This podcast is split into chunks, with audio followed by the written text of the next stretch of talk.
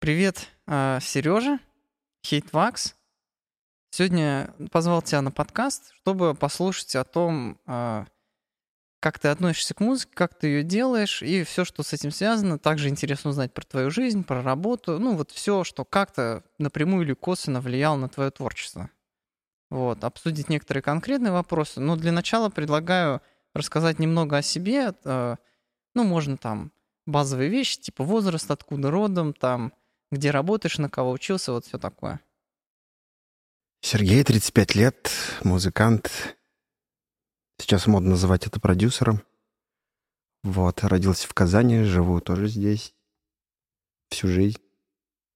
Учился э, на программиста, но потом забросил учебу, сходил в армию, и после армии серьезно занялся музыкой. Вот, в принципе. А сейчас ты, сейчас ты где-то работаешь? Да, я сейчас работаю, продаю пиво крафтовое. Прикольно. А какое пиво? То есть мы можем, возможно, я и наши друзья как бы его покупают и пьют, да? Это какое пиво? Корисион — это в основном крафт, различные стили. То есть это, это не какое-то производство, это просто ну, дистрибьюшн, продажа? Ну, вообще у нас три точки торговых. Ага. Три магазина, грубо говоря. То есть это прям твои магазины? Нет, не мои. Ну, ты, в общем, там, короче, что-то организуешь, видимо. Да, там очень удобный график. Три через три, три дня я на работе, три дня музыкой занимаюсь. О, блин, это круто. Ну и плюс заработок, плюс нормальный еще. Хватает на жизнь. Ну это здорово. Я бы хотел такую работу, чтобы она поменьше времени занимала. Хотя в идеале я бы, конечно, хотел вообще без работы. Я тоже хочу без работы. Да. Ну ты, ты к этому, наверное, двигаешься потихоньку, да? Семимильными шагами, так сказать. Но если сравнить как бы твои э, музыкальные успехи сейчас и два года назад, например, ты бы сказал, что что-то улучшается потихоньку? Все самое серьезное в моей карьере как раз э, произошло за два года. Я думаю, два года назад я вообще даже мысли не было, что будет. Ну вот. А вообще, сколько ты музыкой занимаешься, если считать от первого момента, когда ты установил какой-то софт на компе? Я после 11 класса искал подработку и нашел ее в компьютерном клубе, где дети играют в Counter-Strike. Вот, и там был администратор, который установил на админский компьютер программу Propeller Head. Вот. Далее ее переименовали уже в FL Studio, на первой версии были Propeller Heads. Он мне там какие-то азы показал. И вышел директор в этот момент и спросил у администратора, есть ли у тебя кто-нибудь, кто хочет поработать. Я такой сразу руку поднял, я хочу. В общем, я туда на лето устроился, и, так сказать, азы вот этой программы я там начал изучать. А вообще, наверное, самый первый трек, законченный полностью, я написал уже после армии в возрасте 21 года. Ну, это прилично. Это, это получается 14 лет минимум. У многих путь это музыкальный так. Ну, я когда говорю 14 лет, понятно, что были, наверное, какие-то перерывы, это же не full тайм ты 14 лет там работал, как бы, просто чтобы все понимали. Но, тем, но это у большинства людей так и есть, как бы, никто full тайм сразу не начинает музыкой заниматься, поэтому 14 лет — это 14 лет. Вот, и это, ну, реально как бы реально прикольно вспоминать, как э, тоже... Я вот, наверное, лет 8 назад впервые что-то в Аблетоне начал делать. Вот. И многие люди, реально, они прежде чем что-то хоть где-то начали выступать, очень много времени прошло. Вот как ты думаешь, э, вот это время все прошло, э, ну, как бы, э, как сказать, ты потихоньку идешь к тому хочешь, правильно? К тому, что хочешь. Вот. А что ты изначально себе представлял? И, ну, не стесняйся, как бы говори, если ты хотел там где-то на фестивалях выступать, еще что-нибудь там, ну или что угодно, я не знаю. Вот. Э, и что ты сейчас хочешь? Вот что ты хотел в самом начале, скажем, лет 10 назад, о чем мечтал, да, и что ты сейчас, о чем мечтаешь или просто хочешь там? Вообще, наверное, поначалу воспринималось как баловство, вот. А вообще прослушивая музыку, которая мне нравилась э, в детстве, в юношестве, в 20 лет, я всегда ее хотел заменить, короче. Сделать ремикс какой-нибудь. Сделать пожестче или что-нибудь в этом роде. Прикольно. Я замечаю черту среди друзей-музыкантов, что порой бывает, мы знаем, как должно быть лучше. Вот. И это не к слову то, что оригинальный продюсер что-то неправильно сделал, а просто, может, настроение другое или атмосфера другая. Но бывают ситуации, когда слушаешь что-то и действительно что-то можно изменить, и это было бы прикольно. Блин, ну здорово, здорово. Я, наверное, рассматривал музыку как конструктор, искал какие-то запчасти, которые можно использовать для своего творчества. Mm. Вот. Вообще, изначально любовь к техно вообще очень давно появилась.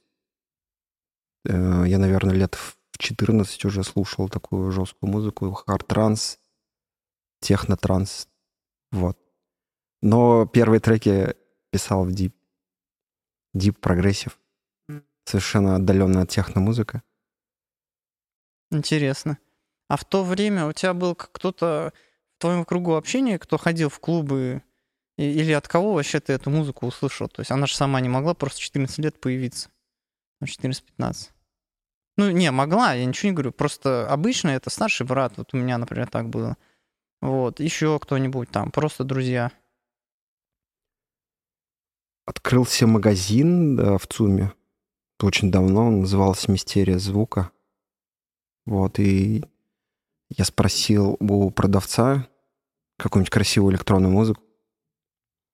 Вот, и там, скорее всего, начал первые свои диски покупать. Не свои, а других исполнителей, так сказать. И узнавать вообще о музыке, о стилях и так далее. Прикольно. Но я уже, к сожалению, это такой период не застал. Когда я вырастал, уже все на компе было, уже все в MP3 эм было. И диски, ну, редкость. У меня есть какие-то диски там. Но это, конечно, редкость уже в моей молодости была. Ну, а. ну и плюс ко всему, в том месте, где я работал администратором, ну, компьютерный клуб, там была база музыкальная. Там было, был Goa trance, там был progressive trance, целые папки, короче, с музыкой, и я тоже там слушал что-то интересное для себя выявлял. Понятно. Ну вот э, мы часто, когда нам музыка очень нравится, мы в ней много чего находим, вот э, именно такие люди обычно и начинают музыку делать сами потом, потому что внутри как какое-то что-то, ну как какая-то прыть не, неукротимая, и просто ну ничего не можешь поделать, просто сам начинаешь музыку делать и вообще никак не отвертеться от этого. Она становится проклятием. Да. Как бы я ни старался ей не заниматься, я все равно к ней возвращаюсь через два, через три месяца. Да, да, согласен. Но это здорово на самом деле. Она даже не дает отдохнуть, короче, от нее. Не, ну почему? Два-три месяца. За два-три за, за два-три месяца можно вполне отдохнуть. Но все равно там на часок на другой зайдешь. Ну, может. Чтоб пальцы не забыли. Что делать? Слушай, вот а, мне интересно твое мнение и твое впечатление о том, какое было общество, когда ты начинал заниматься. Это, получается, десятые года, самое начало, да, твоих экспериментов там на, на компе.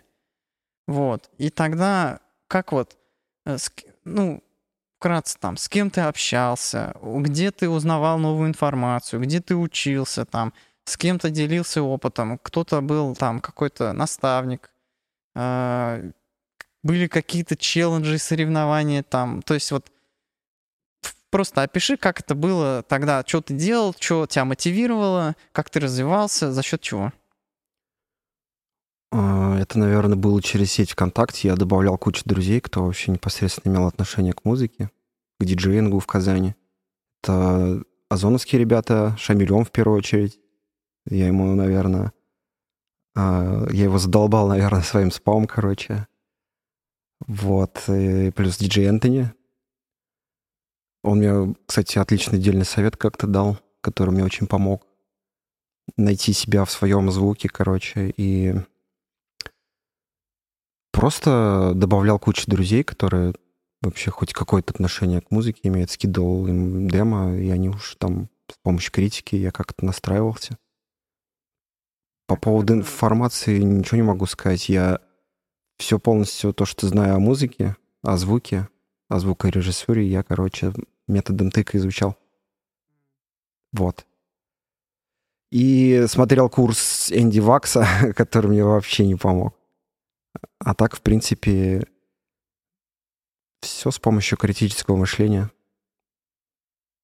Это, это тяжелый путь. Тяжелый, но это самый простой путь, чтобы найти индивидуальный звук. Эм, ты, наверное, знаешь то, что я чужую музыку не, не слушаю, особенности техно.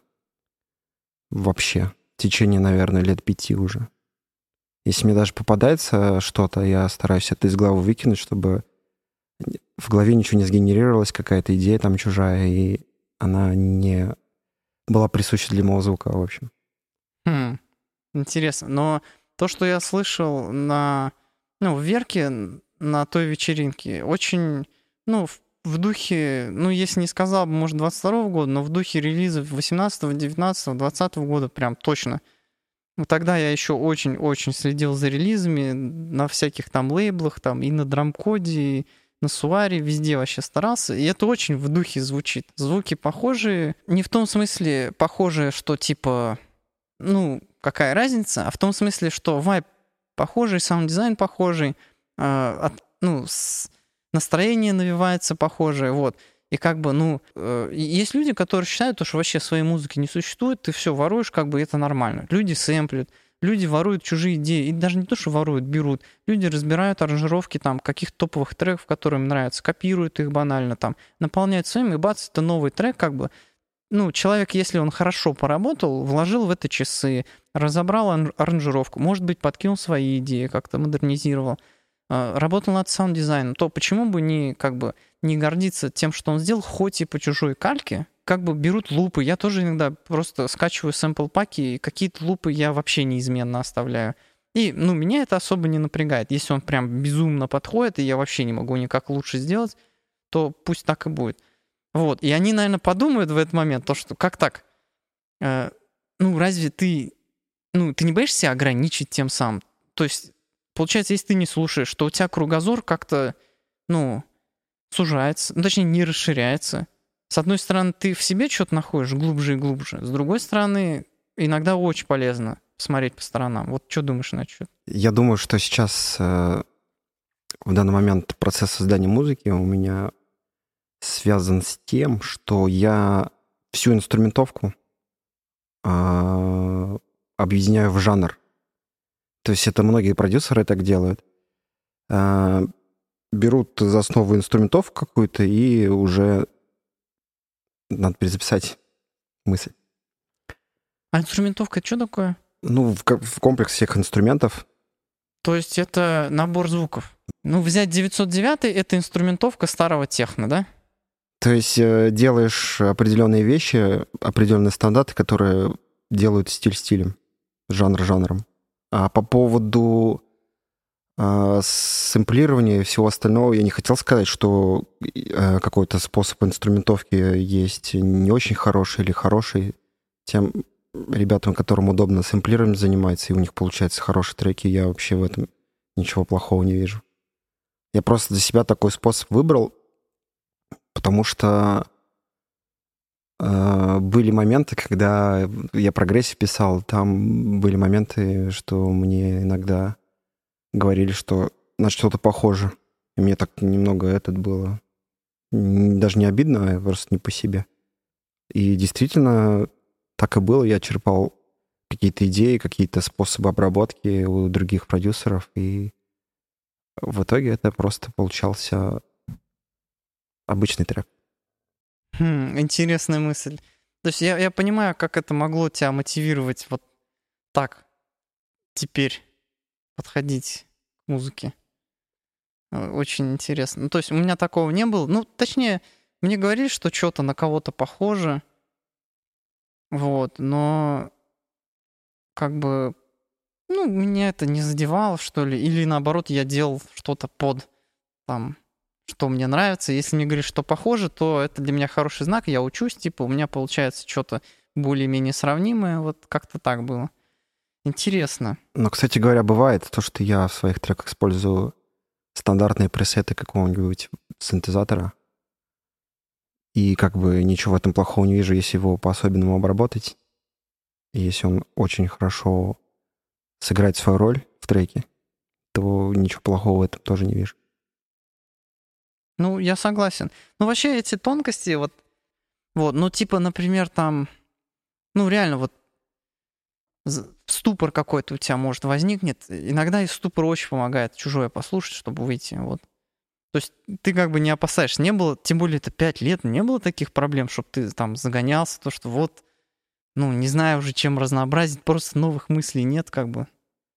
Да нет, я наоборот считаю, что если у тебя есть какая-то готовая готовая матрица трека, наверное, или как это сказать. Ну, короче, ты взял за образчик какой-то трек и пытаешься понимать, что делать, у тебя сужено поле для эксперимента.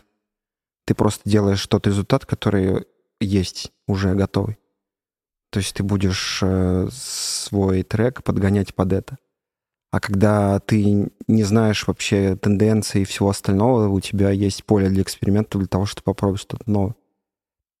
Вот, например, э, из EP 2022 у меня есть трек, который называется Twisted Memory. Это техно с acid звуками. Там такие кислотные звучки. И на фоне играет труба. Живая труба, которую я купил как сэмпл. И ничего не вижу в этом плохого. Она идеально сыграла свою роль в этом треке. Кстати, Верки неплохо отработала. Я ее дважды отыграл. Там просто люди свистели и кричали. Ну, Верки, когда я был, в последний раз действительно было очень классно. Так, предлагаю сейчас обсудить вопросы, которые ты предлагал. Можем, можем это так сделать. Давай, допустим, твое отношение к творчеству, мое отношение к творчеству, чтобы какие-то две позиции сравнить просто. И потом следующие там, отношение к музыке и так далее. Ну, отношение к творчеству — это же равносильно отношение к музыке, в принципе, потому что наше творчество — это музыка. Ну, можно для начала в общем. Ну, в общем, отношение к творчеству — это, наверное, самый идеальный способ оставить след в истории после себя а также, наверное, один из самых сложных способов выразить свои мысли посредством инструментов, аранжировок, спецэффектов и всего остального. Мне кажется, творчество — это неотъемлемая часть вообще любой жизнедеятельности. Есть любой человек, он как-то так или иначе творчество делает. Для меня творчество — это все равно, что когда кто-то делает музыку, делает живопись или какой-то токарь там работает при одном условии, что он вкладывает туда душу. Так что, ну, я так прям супер общий на это смотрю. Ну, в 21 веке, скорее всего, не так, потому что у большинства тех, кто начинает создавать музыку, самые обширные, наверное, коммерческие амбиции на сей счет. Поэтому музыка перестает быть искусством или творчеством, а просто продуктом, который нужно продать, продавить и так далее. Конечно же, души в такой музыке нет. Так, так получается, что у такой музыки очень много фанатов. И я часто задавался вопросом, почему так?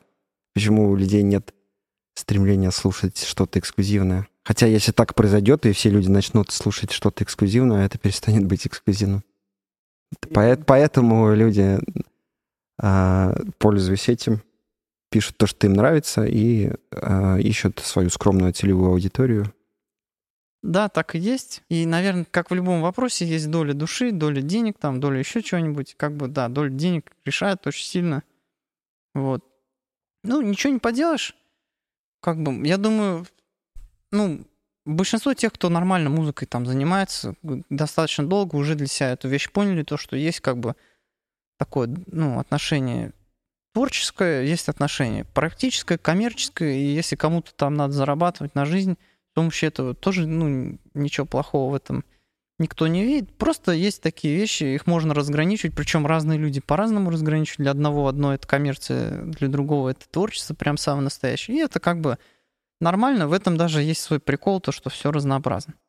Давай теперь конкретно про музыку и чем она для тебя является. Искусство. Сейчас э, отец бы посмеялся, конечно, потому что он считает мою музыку бум-бум-бумом.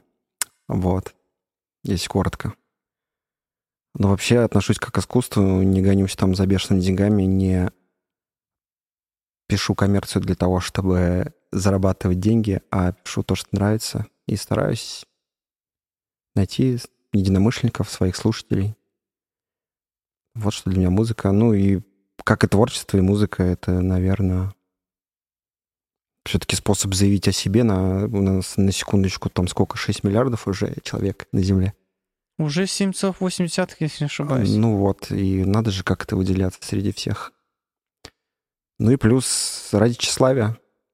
Музыка ради тщеславия. Простое тщеславие, Согласен. которое присуще любому музыканту, мне кажется.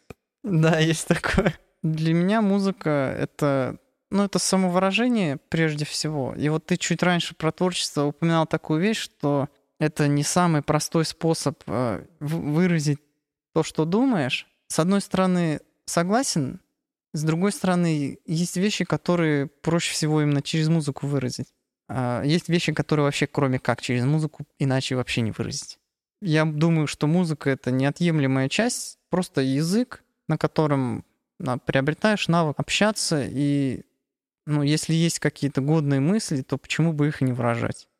Насчет языка, кстати, я слышу эту идею второй раз. Не для всех язык это понятен, к сожалению. Причем для каждого может по-разному быть понятен один и тот же э, трек. Ну, взять, если скромно человека, простого слушателя, который пришел на любимую музыку, если его тут же отвести на другой танцпол совершенно альтернативной музык и попробовать дать ему оценить это, он просто не сможет ничего сказать об этом. Потому что либо критического мышления не хватит, либо просто нежелание, наверное, продумать трек, оценить его и так далее. И так часто случается почему-то.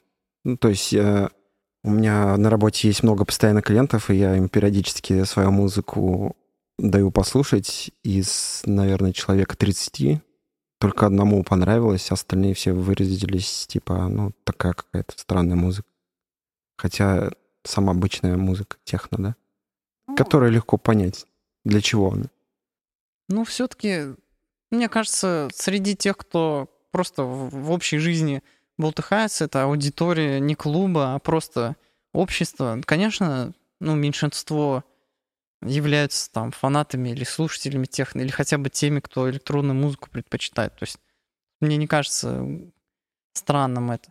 И я думаю, что э, ну, у меня складывается, начинает впечатление, что у тебя такой очень рациональный, очень критический подход. Ты часто говорил фразу, то, что критическое мышление влияет, и в твоем творчестве оно очень помогло для развития, как бы. Мне стало интересно, а вот музыку можно вот по-разному воспринимать. Можно проанализировать там ее как-то гармонию, можно как-то глубоко в нее всмотреться, пытаться заметить детали, слушать там заново на разной громкости, на разной акустике, там, в разных местах и так далее, в клубе или когда ты там спортом занимаешься, или когда просто гуляешь. И можно просто ее пропускать через себя на танцполе там. Я бы так выразился. К ней можно подойти рационально и эмоционально, да? Я думаю, что многие люди подходят, э, ну, вполне возможно, просто как-то по-другому. Вот. И кто-то рационально, кто-то эмоционально, у кого-то что-то лучше работает или быстрее, или кому-то понятнее на уровнях эмоций. А ты как вот? Пока что у меня складывается впечатление, что ты в первую очередь, наверное, рационально воспринимаешь музыку. Вот. А эмоционально такое тоже есть восприятие? То есть какое-то вообще не, неописуемое словами, я имею в виду, просто какие-то ощущение, которое даже назвать непонятно как, но если ты слышишь там ее, то тебе просто прикольно там, или тебе хочется танцевать, или не знаю. Ну, конечно, и рационально, и эмоционально. Эмоциональность, наверное, заключается э, в косметической обработке. То есть стараюсь звук вылезать таким образом, чтобы все было перфекционально, наверное. Потому что, ну, многие мне делали замечания, это слишком как перфекционист относишься ко всему, за что бы я ни взялся, и э, мне кажется, людям из-за этого сложно со мной иногда работать. По поводу эмоций. Чаще, чаще всего они мешают для творчества. Возможно, когда начинаешь трек, эмоции делают так, что ты его делаешь таким, каким не запланировал. Но иногда такое, э, такие вещи получаются в общем, иногда это получается классно. Э, иногда у тебя даже мурашки от своей музыки А, ну, то есть волосы встают на руках. Такое бывает. Я даже не знаю, что по поводу эмоций сказать. В любом случае, любой музыкант — это эмоциональный человек. И без эмоций, каких-либо переживаний и всего остального ни один трек, мне кажется, не напишется. За исключением рэпа российского. Это я шучу так. Ну, я думаю, можно про любой жанр так в, нужн, в нужной в нужной компании про любой жанр, можно так сказать. Вот по поводу эмоциональной музыки я такого еще выражения не слышал, а вот по поводу темперамента, это да. И темперамент может выражаться в твоем личном стиле, постройке аранжировки, а, в стиле использования саунд-эффектов. Потому что а, в, в пиктайме, то есть разновидность тех, на которые я пишу, саунд-эффекты, наверное, чуть ли не третью роль играют в треке. То есть, допустим, первое — это инструментовка сама, вот эта гипнотическая часть, второе — это ритм, и третье — саунд-эффекты. И на них все держится, так сказать. Ну, то есть я стараюсь аранжировку держать таким образом, чтобы между переходами всегда были эффекты. И во всех кульминациях, то есть я использую разные эффекты для того, чтобы подчеркнуть что-то. Абсолютно. Так, а давай теперь, как влияет творчество на жизнь? Ну и ради чего это все? Как влияет творчество на жизнь? Ну или конкретно в твоем случае музыка, там в моем случае музыка. Коль я выразился о том, что музыка является одним из самых сложных способов выражения своих мыслей, но фактически самым идеальным способом оставить после себя след и в истории всего остального Ради чего это может быть? Ради того, чтобы потом своему сыну, например, показать пластинки, на которых я был записан, что я что-то делал в жизни такое интересное. А, плюс тщеславие. Ради тщеславия, в принципе, музыка и делается. Здорово, кратко и честно. Мне нравится. А вот как именно, как-то музыка отразилась на твоей жизни, как-то повлияла? Ну, определенно да. У меня есть такой статус музыкант. На промо-диджей на SoundCloud. В принципе, этого достаточно. Вообще, наверное, перефразирую по поводу отношения к музыке. Что она для меня. Нет, точнее, не что она для меня, а ради чего это все. В общем-то, ради того, чтобы общество же делится на потребителей и на производителей. Это даже среди стран просматривается. Есть страны, страны потребители, есть страны производители. Ты как производитель задаешь тенденцию, а люди-потребители оценивают ее. Если у тебя все хорошо идет с музыкой, то, соответственно, твоя аудитория растет постоянно. Вот, и ты становишься более интересным для публики, и получается с большой целевой аудиторией ты можешь э, ездить на выступления, на гастроли, стать востребованным артистом, и твое хобби просто постепенно начинает превращаться в высокооплачиваемую работу. Вот. И это, мне кажется, один из самых главных, наверное, э, точнее, одной из самых главных целей создания музыки. Это попробовать сделать так, чтобы твоя музыка стала высокооплачиваемым хобби. Вот, например, ради чего это делается. Но на данный момент я таких коммерческих амбиций пока не испытываю, поскольку не считаю, что мое творчество в данный момент вылезано полностью.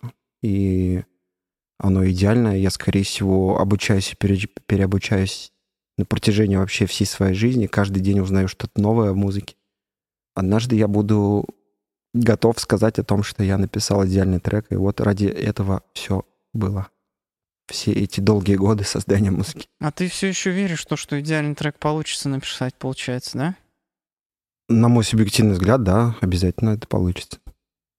А там уже публика сама оценит, идеальный он или нет. Ну, то есть так, так сделать, чтобы он тебе только... Ну, не только тебе, в смысле, Ну, я понял, чтобы что ты понимал, что это оно. Да, это говоря. оно. Да, ну, справедливо. Но я с этой, с этой идеей забросил, потому что она очень пагубно на меня влияла, потому что я, ну, я приходил к тому, что я так пока что не могу, и страдал. Вот, то есть я что-то делаю, стараюсь, очень хочу, чтобы было все идеально, не получается, и страдаю. Вот. И как-то, наверное, года три назад, наверное, это вот у меня было, когда я очень-очень много начал на лейблы отправлять. Ничего в итоге не приняли. Вот. И как-то... Ну, короче, мне это очень деморализовало. Поэтому я сейчас по-другому немножко к, мужик, к музыке отношусь, и цели такой нет. А ты Особо. писал специализированно под лейбл, или это твоя музыка, прям генерация всей твоей идеи, всех а, твоих идей? Я писал только, да, сам как бы... Потом долго-долго искал лейблы, которые подходят. Поначалу, наверное, первые полгода вот такой... У меня просто был период, как-то я, наверное, это получается лет 5-6 я тогда уже занимался в Аблетоне. И вот я в какой-то момент решил то, что все, надо на лейблы отправлять, что-то друзья хвалят, вот, надо пробовать. И был период полугодовой, когда я там каждую неделю что-то делал, и потом где-то к концу этого полугода нашел там четыре трека, которые мне казались прям очень хорошими, и вот их решил куда-то отправить. Вот, ну их вообще никуда не приняли. ну и выбирал я, если честно, так. Как бы 10-15 лейблов прослушать, примерно понять, какой там звук, это достаточно долго работы. Подхожу я туда или нет. Короче, со временем начинал лениться, плюс еще работа 5 на 2. И, короче, так ничего из этого дельного не вышло. Поэтому стремление к идеалу я как-то в сторонку отложил и на первую очередь, на первый план положил просто удовольствие. Вот, и оно меня привело к тому, чтобы на железках играть, потому что там это мгновенно происходит, ты мгновенно делаешь, что-то, оно мгновенно звучит, и мгновенно получаешь удовольствие, как бы, и кайфуешь. Вот. Вообще про то, как влияет творчество на жизнь тогда, давай теперь от, со своей колокольни чуть-чуть расскажу, как у меня музыка повлияла. У меня было два момента, когда что-то важное с музыкой было. Первое, когда я в ВУЗ поступал, у меня был выбор между музыкальным вузом и химическим вузом. Я в итоге химик. Вот. Тогда мне отец сказал, что если ты окончишь химфак, то ты потом музыкой сможешь заниматься, а если ты окончишь, музыкальный вуз, то потом в лабораторию не пойдешь, никто не примет. Вот, и как бы, ну, это абсолютно логичная вещь. Я к ней прислушался, окончил химфак, вот, и это прекрасно, потому что, ну, какая-то профессия все-таки приятно, ну, лучше с ней, чем без нее. Вот, и, и сейчас тоже, слава богу, хватает на то, чтобы какие-то музыкальные игрушки себе покупать. Вот.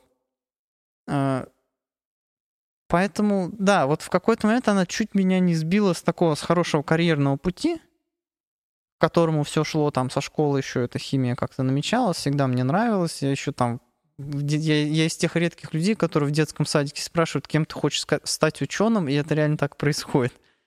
Вот, ну, в общем, как-то чуть-чуть меня музыка не сбила, но не сбила. Вот. И второе, это, ну вот пока я учился в ВУЗе, я очень много ходил в клубы. Второй, третий курс — это буквально каждая суббота, каждую неделю.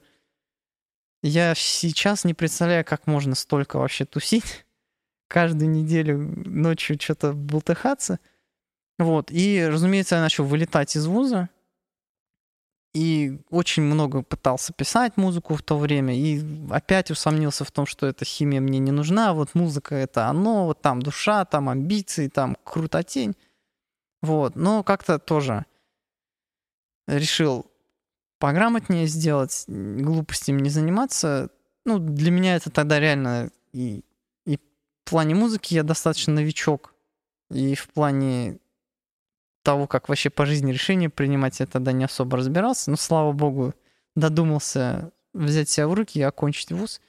И, в принципе, хорошо. А так, да, она меня, в общем, постоянно сбивает с пути. Но я думаю, это к лучшему, потому что в итоге сейчас э, я, я не представляю, я был бы, наверное, самым скучным человеком на свете, если бы я только химией занимался. Это вообще невыносимо было бы. Ну, хотя бы умею там на вечеринки ходить, отдыхать, удовольствие получать. Потому что без этого я бы вообще, наверное, супер скучная жизнь у меня была бы. Хотелось бы отметить еще, что эмоциональная составляющая музыки и то, как музыка влияет на твою жизнь, они, мне кажется, это темы тесные вообще. И, в принципе, э, все те эмоции, которые выливаю в музыку, они мне помогают раскрепостить свое состояние и подкрепляют стрессоустойчивость жизни. Потому что я очень эмоциональный человек, иногда даже вспыльчивый. Вот, и музыка помогает мне себя в руках держать. Да. Вот Такое это очень был. круто. Это, это... Это самотерапия. Я бы хотел так. Тоже. Самопсихотерапия. Ну, это супер здорово.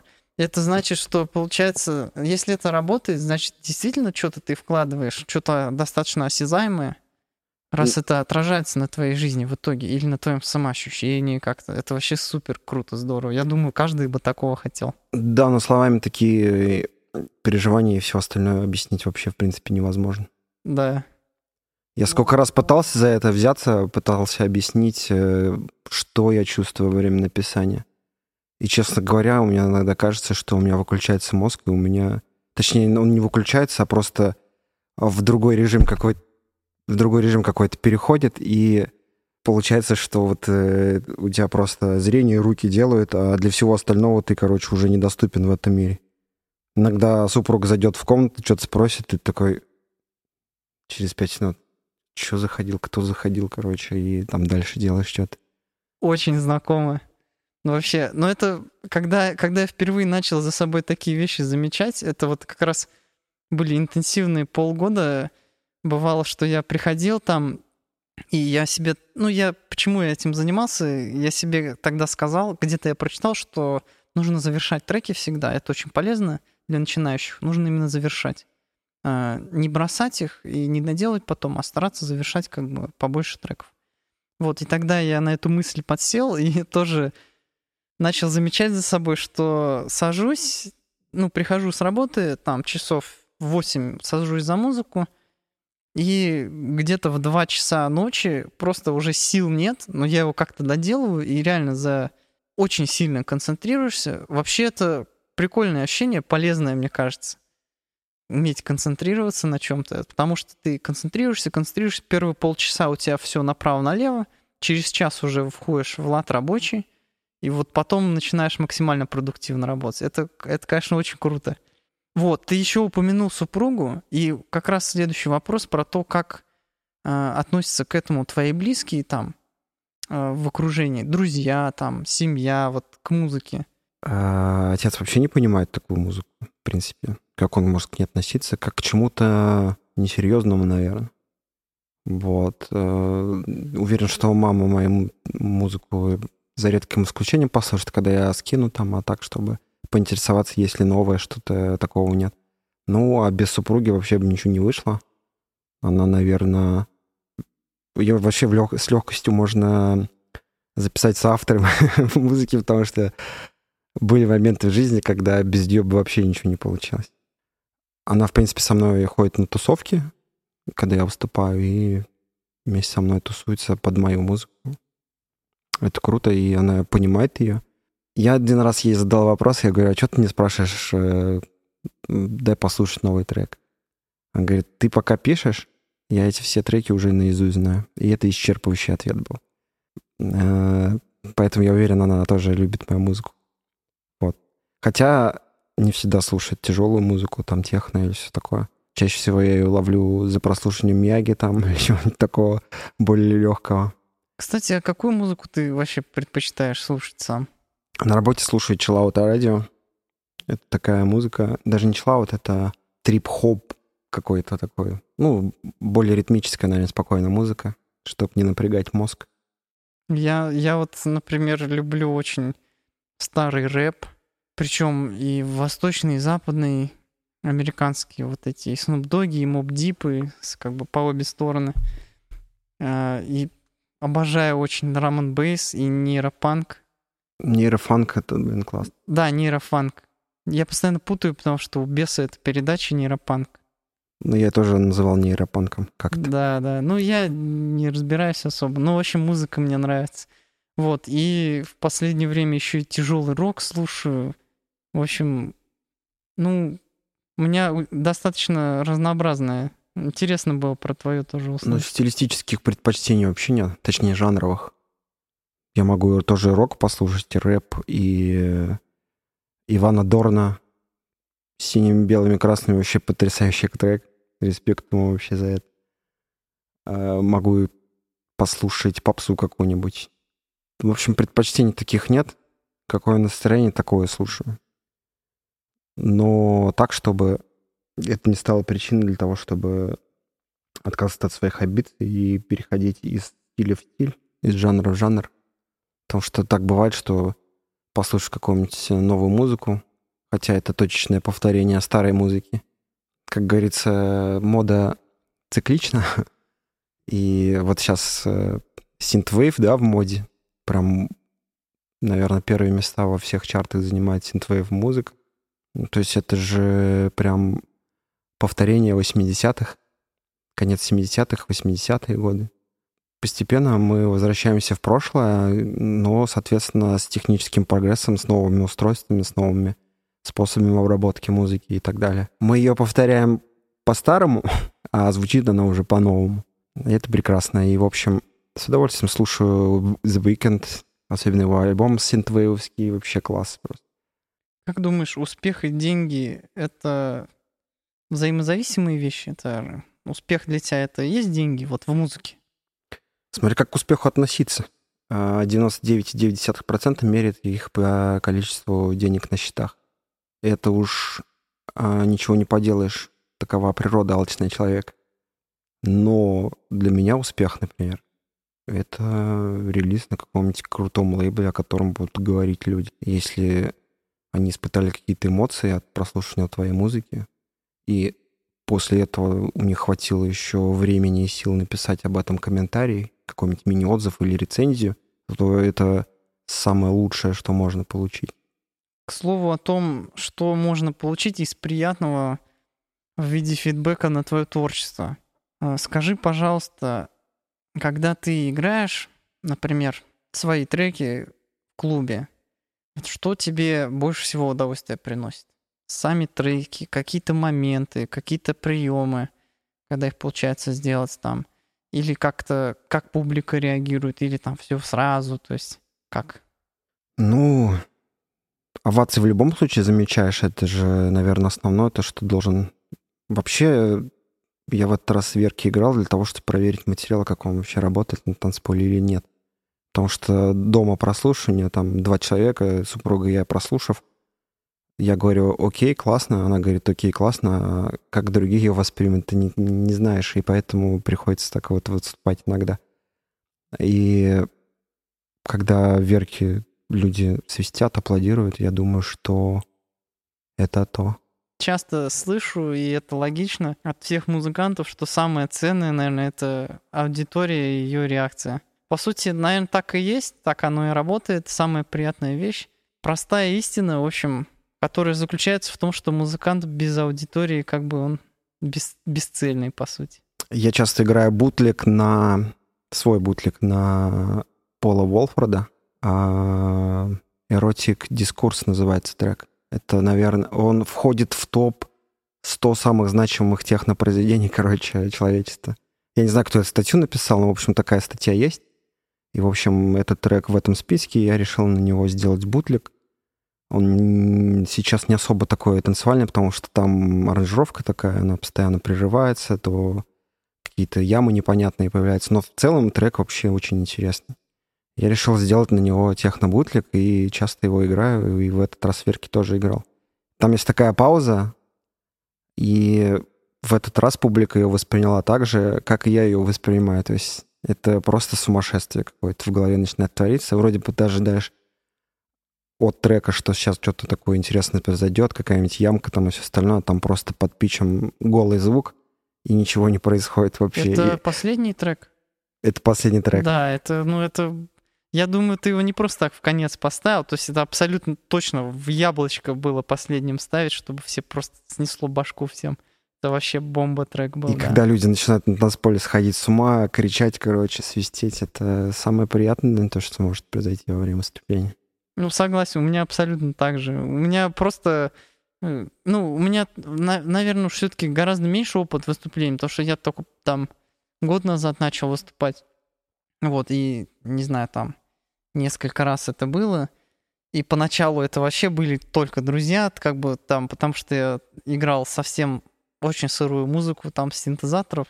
Просто даже когда люди танцевать начинают, это уже приятно. То есть все вот эти мелочи, это любой артист, который играет, там, диджей, кто угодно, он это все замечает и чувствует очень близко к сердцу. И, в общем-то, а, все это, если резюмировать, то, в принципе, я даже уже сейчас согласен, что музыка — это язык. То есть ты задаешь язык какой-то, и если люди его понимают, и самый, самый лучший способ проверить, понимает ли он этот язык, это, наверное, танец все-таки. И музыка, и особенно танцевальная электронная музыка, и танец — это две такие вещи, которые рядом живут и никогда не будут по отдельности. Ради этого, мне кажется, и существуют клубы и заведения, чтобы пришли обладатели какого-то языка, поставили его, и методом восприятия с помощью танца люди оценили твою музыку. Это клево. Да, это, это очень...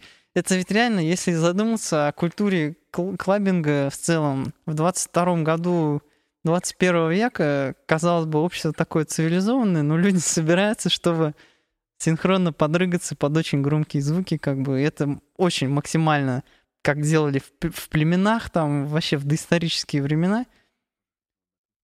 Да, и это вроде так парадоксально, но это, это как бы кайф неопровержимый для всех. И ну вот так же так и живем. Ну, под конец предлагаю судить, что ты думаешь про игру на синтах. Хочешь ли ты в этом направлении двигаться? Что тебе интересно?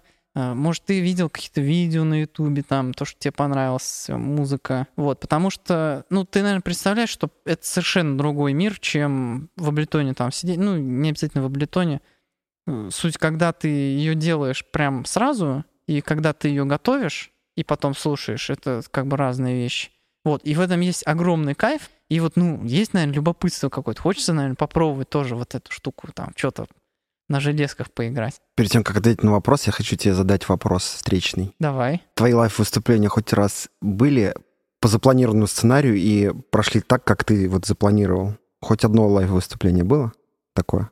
Пожалуй, ну да, последнее на вечеринке БНФ там очень строго было. То есть я очень боялся облажаться, поэтому я себе как бы в девайс, я там все вбил, запрограммировал очень подробно, и там тяжело было сложать. Единственные вариации, которые были, это какой-то квадрат, я, например, два раза вместо одного проиграл. Или какой-то квадрат там, какую-то аранжировочную часть я скипнул, или как-то по-другому чуть-чуть обработал, но в целом как бы и порядок треков заранее был решен, и буквально паттерн за паттерном, все 140 с чем-то паттернов, которые я за весь час отыграл, они строго по порядку у меня на листочке были записаны, как, короче, как запланировано, так и это.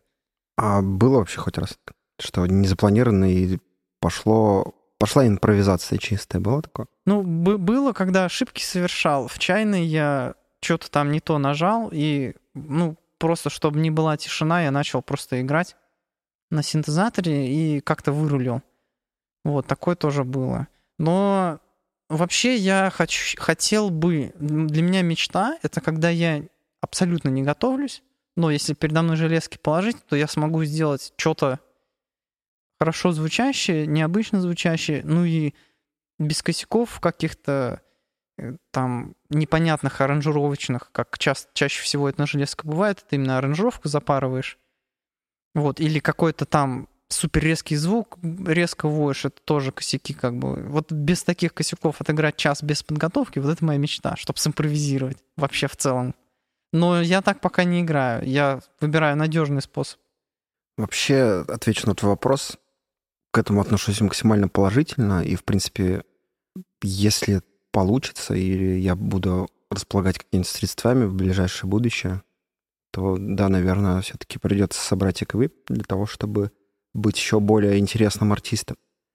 Это же интересно для многих, что ты умеешь импровизировать, умеешь э, пользоваться синтезаторами. То есть это не все так просто. Многие думают, что включил синтезатор, я да, ушел там делать.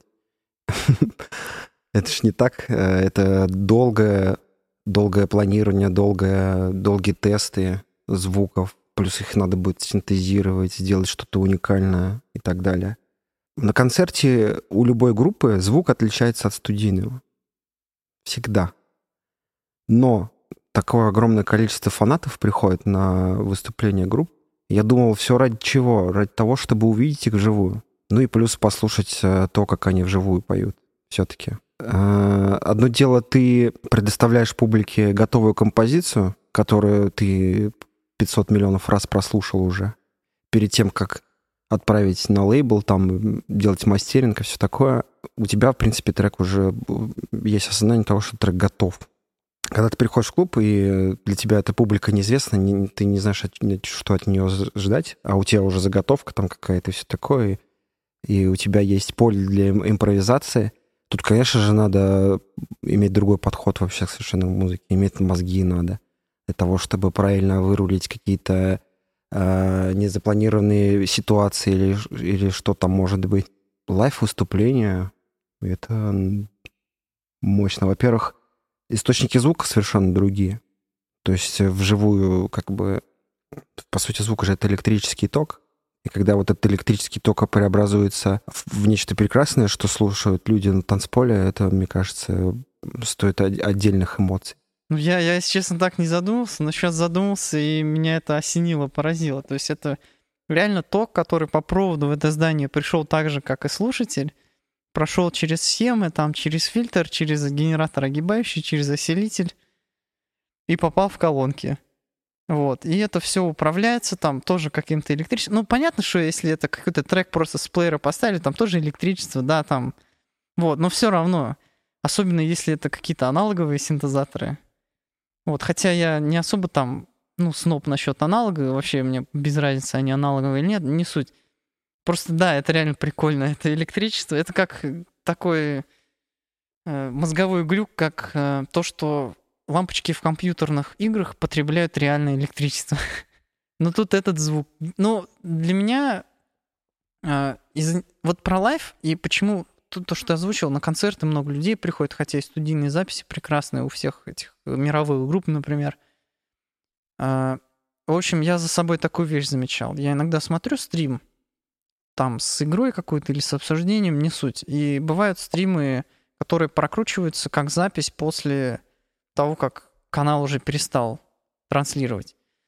Вот. И повтор, и на нем тоже может, если когда канал live, там несколько тысяч зрителей, на повторе там 200 зрителей, тоже чат живой, как бы можно тоже пообщаться, но повтор меньше народу смотрит. Его не хочется реально смотреть. Это повтор, это уже было. Это запись на Ютубе. Ну да, может быть, посмотрю. Но вот стримы, это вот, вот это вот, э, как бы, что происходит с музыкой? Точнее, сейчас, что с э, YouTube комьюнити, которая играет в игрушки? 2010 год, YouTube, летсплей, каналы взрываются все обожают смотреть там, особенно... Куплинов Плей. Да, Куплинов Плей. Вот это вообще прекрасный, прекрасный пример, отличный канал. Вот, и вот они взрываются, и где-то 2013-2014 год появляется OVN 3D TV, там и всякие вот эти стриминговые платформы, и начинает зарождаться стриминг. И на стриме никогда не будет такого качества, такое, ну, вырезаны все тупые моменты, короткие моменты, или оставлены только смешные моменты такого монтажа, качества, обработки э, никогда не будет на стриме, потому что это все вживую происходит. Но стримы тоже тысячи людей смотрят, миллионы просмотров там набираются на стримах, как бы. Ну, это не просто так, потому что люди любят, как бы, вот это живое зрелище, live, вот это волшебное слово, которое вот со звездочкой крутится, рядом стоит у кого-нибудь там в лайнапе, оно действительно привлекает человека. Не само слово, а вот то, что мы под ним подразумеваем. Поэтому это как, ну, ютубер, он у себя дома, грубо говоря, сделал трек и выложил его на площадку. Вот. А live, ну, а стример, он делает вживую. Также продюсер дома сделал трек, выложил его или сыграл потом, а лайвер, он вживую это делает. Вот. И факт в том, что он никогда не сделает такой же качественный звук, как тот, кто это дома, там, в студии или не, не обязательно даже в студии, просто не спеша все обработает, но тем не менее, вот аудитория находится очень желающая, и это здорово. Вот такое вот явление замечаем. Но еще хочется отметить, что это не так все просто. Потому что огромное многообразие знаний надо получить для того, чтобы все это делать. Ну да, то есть... Рядовому слушателю вот сказать, что такое система ADSR в синтезаторе, они же даже не поймут, а вот лайвер поймет. Ну да, то есть если бы я там 5-6 лет в Абleton не сидел, когда я купил первую драм-машину свою, я бы не знал, что с ней делать. А так я уже как бы один раз глянул в несколько мест в мануале, и все, я знаю, как на ней делать что угодно. Вот. Ну, конечно, да. Ну, так, в принципе, с любой профессией. Вот, то же самое и просто треки на компе делать непросто. Ну, еще плюс ко всему готовая музыка, которая записана дома или в студийных условиях, неважно, ты ее в любом случае скидывал кому-то, и она уже была априори оценена кем-то. Ты получил уже какие-то фидбэки по ней и знаешь, а, будет ли работать или нет. А тут ты просто с чистым листом пришел и начинаешь э, во время своего выступления на этот лист закидывать и, ну, как бы звуки, вот это все, то, что ты делаешь. Ну, прикольно, да. Лайф — это, конечно, отдельная штука. Не, ну на самом деле не совсем. То есть основные приемы, фишки, какие-то куски аранжировок ты друзьям даешь послушать, они там говорят это, если там какая-то лажа, или особенно если а, часто так бывает, что ты в лайве закручиваешься, особенно если час-два сидишь, уши уже вообще никакие, у тебя там баланс поехал, просто вообще ад. Звучит как из, из горшка какое-то говно буквально. Вот, и такое абсолютно всегда бывает, поэтому друг другу даем слушать, проверяем. То есть, ну, тоже там не прям сырец выходит. То есть тоже как-то это обрабатывается, опробируется в узком кругу сначала. То есть, ну, не прям вживую происходит, из ниоткуда появляется. Вот так. А знаешь, что самое более странное? Что до сих пор не появилось человека, ни в России, вообще ни в Казани, нигде, который объяснил бы своей целевой аудитории, почему это круто.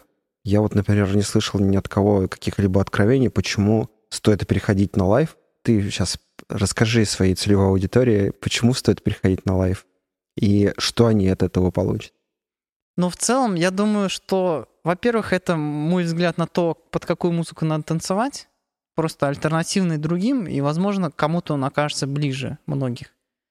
Это первое. Но это есть и у любого артиста, то есть у тебя тоже это есть. То есть это не в лайве дело.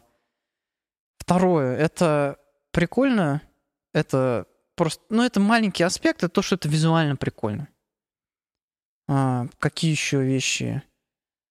А, есть такой момент, что это более гибкая вещь. Вот я упоминал то, что можно на квадрат дольше, на квадрат меньше, как-то эффект там чуть посильнее закрутить, попробовать переобыграть партию как-то еще раз, если она особенно зашла когда готовые треки ставишь, там как бы не разгуляешься. Если публика как-то реагирует, э, ну, ты знаешь, какая аранжировка, дальше какой трек. Там, ну, сложно намутить что-то прям, чтобы оно сильно совпало с публикой или сильно неожиданно было для публики. Вот. С лайвом там как-то проще. Все более составное из кирпичиков, и вот с каждым кирпичиком можешь рукой работать, что нужно, когда нужно убрать, если ты чувствуешь, что публике нравится такой тип дропов, например, когда очень большая спектральная насыщенность в придропе, а потом, когда дроп происходит, только бас и какой-то один инструмент, и ей это нравится, ты, ты можешь подстроить свои следующие дропы под такую же. Или наоборот, изменить, чтобы они другое послушали. Или им наоборот нравятся дропы, которые очень спектрально насыщенные. Вот, там, с кучей хэтов, кучей инструментов, чтобы они плотничком очень давили. Тоже ямы, то, какие длинные ямы делаешь, там как бы луп, он 16 шагов или 64 шага, э, в этом темпе ты можешь сделать, чтобы они играли там один раз, может 128, 196, это тоже как бы все очень тонко под публику настраивается, и я стараюсь следить немножко, хотя времени следить за людьми вообще нет. Вот за, за все выступление, за час голову поднимаешь несколько раз вообще, потому что постоянно что-то надо трогать. Вот, но как бы краем глаза, краем глаза это все равно видно, и в лайве подстраиваешься легче, и общение на более интимном, близком уровне идет, мне кажется. То есть это инструменты, с помощью которых вот мы уже установили термин язык да, для музыканта. Вот, и вот эти инструменты музыкальные, на которых я играю, это инструмент, на которых я более близко к слушателю, более легко его диагностирую, как бы, они более тонкие инструменты для общения именно, чем готовые треки. Потому что готовые треки — это огромные куски стен, из которых строится дом, а тут прям кирпичики. А, и еще такой момент, что каждый лайф, он уникальный. То есть невозможно отыграть э, одинаково трек, который на железках записан. Его можно записать и запись отыграть несколько раз. А лайф, он каждый раз разный, и что там будет вообще...